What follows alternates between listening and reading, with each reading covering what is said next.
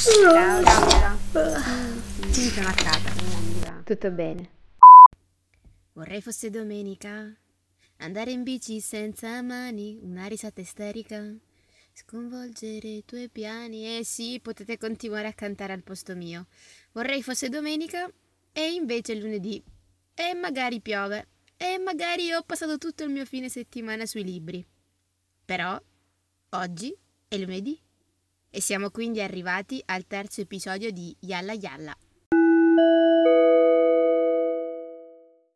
Giorno 3.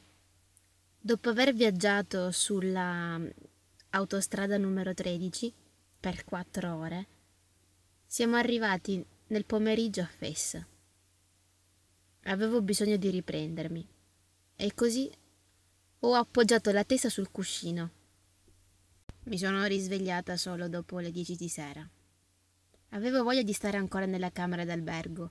Non stavo per niente bene, ma ho buttato giù una tachipirina e mi sono cacciata fuori dal letto. E non potevo mica lasciare Michele a digiuno. Camminavo per inerzia attaccata a lui alla ricerca di un posto nei paraggi che fosse ancora aperto. Siamo entrati in un locale e ho subito adocchiato il bagno vicino all'entrata. Il giovane proprietario ci fa notare che la cucina sarebbe chiusa, ma molto gentilmente è disposto a prepararci qualcosa di veloce. Chiede prima a Michele, poi si rivolge verso di me, ma intuisce poco dopo il mio malessere. Di lì a poco farò un volo rocambolesco verso il bagno. Che figura. Ma ancora una volta, lo stesso ragazzo si è dimostrato gentilissimo perché mi ha offerto un mazzetto di menta da odorare, in modo da potermi alleviare un pochino la nausea. Questa mattina invece stavo già meglio, avevo appetito, ma non mi sono arrischiata a mangiare il cibo marocchino, a volte è veramente troppo speziato. La mia salvezza sono state invece delle barrette di cereali al cioccolato, comprate in Italia prima di partire insieme a un tubo di biscotti che ho lasciato in auto nel caso mi venisse un languorino. Eh, le ho finite tutte. La prima parte della giornata l'abbiamo spesa perdendoci per le vie della Medina, ovvero della città vecchia. Un vero e proprio labirinto in cui non si deve avere fretta, solo buone gambe, pazienza e magari una bussola, quella potrebbe essere molto utile. Abbiamo passeggiato per i dedali delle strade, strette, rese ancora più strette dalla mercanzia in vendita che sporge dalle botteghe. Queste sono sviluppate per lo più in altezza. Ogni centimetro è ricoperto dai prodotti pelle, lampade, legno, piccoli negozietti di alimentari, da cui ciclicamente ci siamo riforniti per comprare bottiglie d'acqua. Il nostro obiettivo per oggi era vedere le famose concerie medievali di Fes, grandi vasche, in cui la pelle viene lavorata e colorata secondo tecniche antichissime, rimaste invariate nei secoli. E poi a un certo punto un uomo, con in braccio un bambino, si è rivolto verso di noi. Dovete capire che qui la gente cerca la bella e meglio di svangare la giornata e si offrono di indicarti la strada, di guidarti verso la tua meta. È chiaro, è qualcosa che può infastidire anche perché alla fine gira e rigira quello che ti chiedono è un piccolo contributo. Lui si chiama Mustafa. Aveva un bambino in braccio che si chiamava Youssef e non pareva così entusiasta di seguire il padre nella sua giornata lavorativa. Al contrario di altri, però, Mustafa sembra gentile, parla un po' di italiano e il suo fare è amichevole. Il lavoro di guida gli si addice. Conosce aneddoti, ci spiega il significato di alcune parole, ci ha portati a bere il caffè, mm, il caffè latte in uno dei tantissimi chioschetti disseminati nella, Medi- nella Medina. Il caffè latte lo chiama nus nus, che vuol dire un po' e un po'. A Mustafa piace il calcio, anche quello italiano. Nomina spesso Roberto Baggio e la Juve.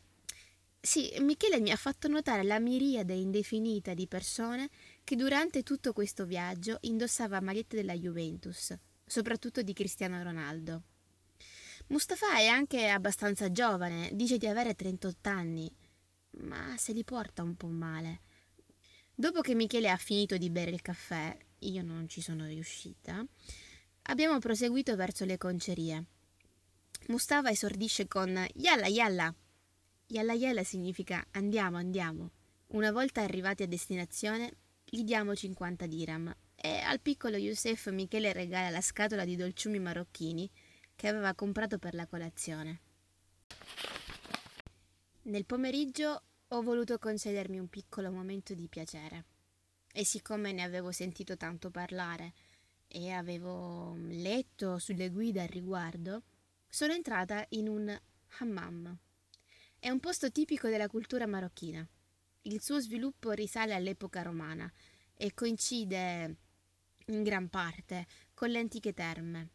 Demonizzate con l'avvento del cristianesimo, nell'Islam invece hanno avuto fortuna e si sono mantenute e sviluppate, anche perché sono in linea con i dettami religiosi che prescrivono la purificazione del corpo prima di apprestarsi alla preghiera. Ma è soprattutto un luogo di ritrovo. Pensate che le donne marocchine erano solite scegliere qui le fanciulle da dare in sposa ai loro figli. Ovviamente gli uomini sono separati dalle donne e se non si dispone di due distinte sale, allora si seguono orari diversi. Entrando in questo posto, le frequenze si abbassano. Sulla porta, mentre pago il mio biglietto, vengo investita da qualcosa, odori, essenze, oli, sapone, fumi, il sentore di calore poco più là. Mi chiedono di spogliarmi e in pochi secondi tutti i miei averi sono aggrovigliati, buttati in un cesto e chiusi a chiave in un armadietto. Sono nuda, completamente nuda, e con la mano corro istintivamente alla catenina sonante del battesimo. Una ragazza mi dice di seguirla, mi getta sulle spalle un morbido asciugamano bianco e mi fa entrare nel suo mondo. Ho abbandonato alle spalle il gran vociare e i mille odori del mercato. Adesso tutto è avvolto da una nuvola densa di vapore ed è immerso nel rumore bianco di un continuo scroscio d'acqua. Le voci e il ciabattare dei piedi rimbombano nella sala coperta interamente di marmo. La ragazza mi fa stendere su un lungo tavolo e procede energicamente con un guanto a grattare via la pelle morta. Passa dappertutto, anche dietro il collo, le orecchie, i fianchi, i piedi. Il profumo che sento è il sapone che lei usa e con cui ci si lava qui in Marocco, il sapone nero. Ne ho visto tanto per le strade, in enormi secchi, da poter comprare al peso, insieme allo stesso guanto che anche lei usa in questo momento. Mi getta addosso acqua calda e mi lava. Ho voluto proprio viziarmi e ho optato anche per una cosa poco tradizionale. Mi sono concessa un bel massaggio di mezz'ora con olio di argan. Ancora un'altra doccia per lavare anche i capelli, che adesso sono lunghissimi Sento le punte bagnate appiccicarsi alla fine della schiena. Sono rinata. E ti credo, direte voi. Sono uscita con un sorriso paradisiaco stampato in viso. A sera abbiamo continuato a girare per la città. Ci siamo spinti in una zona poco turistica.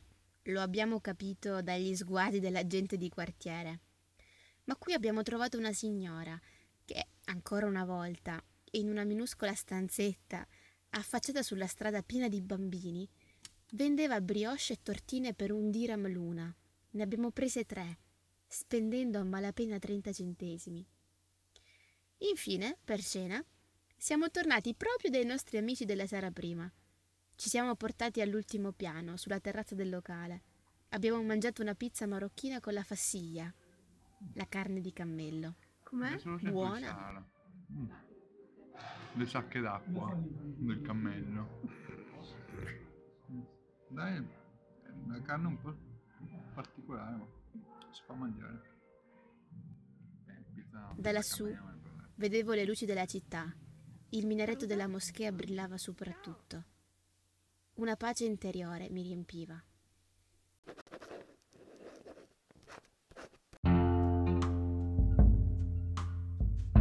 Le foto di oggi sono due. La prima è stata scattata dalle alte terrazze di privati che danno sulle concerie di Fes. Dall'alto di questa loggia privilegiata, attorniata dalle finestre con la tipica forma di arco a ferro di cavallo, tipica nell'architettura islamica, si vedono le umili dimore della Medina e nel punto più basso, vicino a un fiumiciattolo, I conciatori, immersi per intero nelle numerose vasche circolari, piene di colore, disposte una accanto all'altra, come una sorta di pittoresco alveare. Numerose pelli sono accatastate una sull'altra al bordo delle vasche. L'esperienza sensoriale è fortissima. L'odore, nell'aria è pungente. Le pelli vengono prima trattate in alcune vasche vicine dal colore neutro, con escrementi di piccione, ricchi di ammoniaca che ammorbidiscono il pellame. I colori, quello omogeneo delle pareti delle case fa da cornice alla panoplia cromatica. Tutti i colori sono naturali. Il giallo è tratto dallo zafferano, il nero dal col, il marrone dal legno, il rosso dal papavero, il verde dalla menta, il blu dall'indaco. La seconda foto è stata scattata sul finire del pomeriggio. Il sole, ormai calato dietro le mura della città, lascia il posto alla prima luce bluastra della sera. Un locale attira il mio sguardo per le sue luci, i suoi colori caldi, rosso, giallo, arancione. Ci sono tavolini sul ciglio della strada. I primi turisti prendono posto per cenare. Svetta un'insegna sgargiante con caratteri rossi, sulla quale c'è scritto Yalla Yalla. Io dietro l'obiettivo scatto e ridacchio, soddisfatta perché so che cosa significa. Mi pare una parola carina. E boh, non avevo certo già pensato a quello scatto come copertina del podcast e a quel nome come titolo.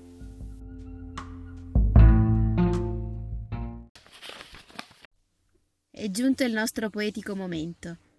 Aprite i cuori e preparate le menti.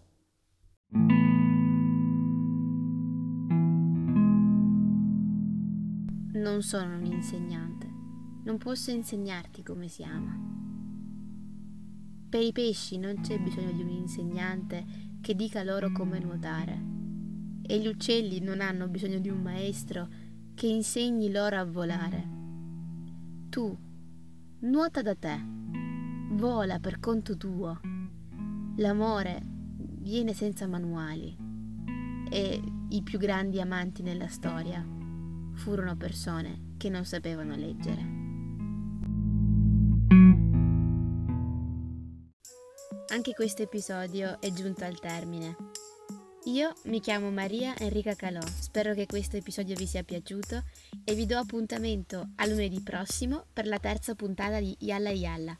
Ciao, a presto!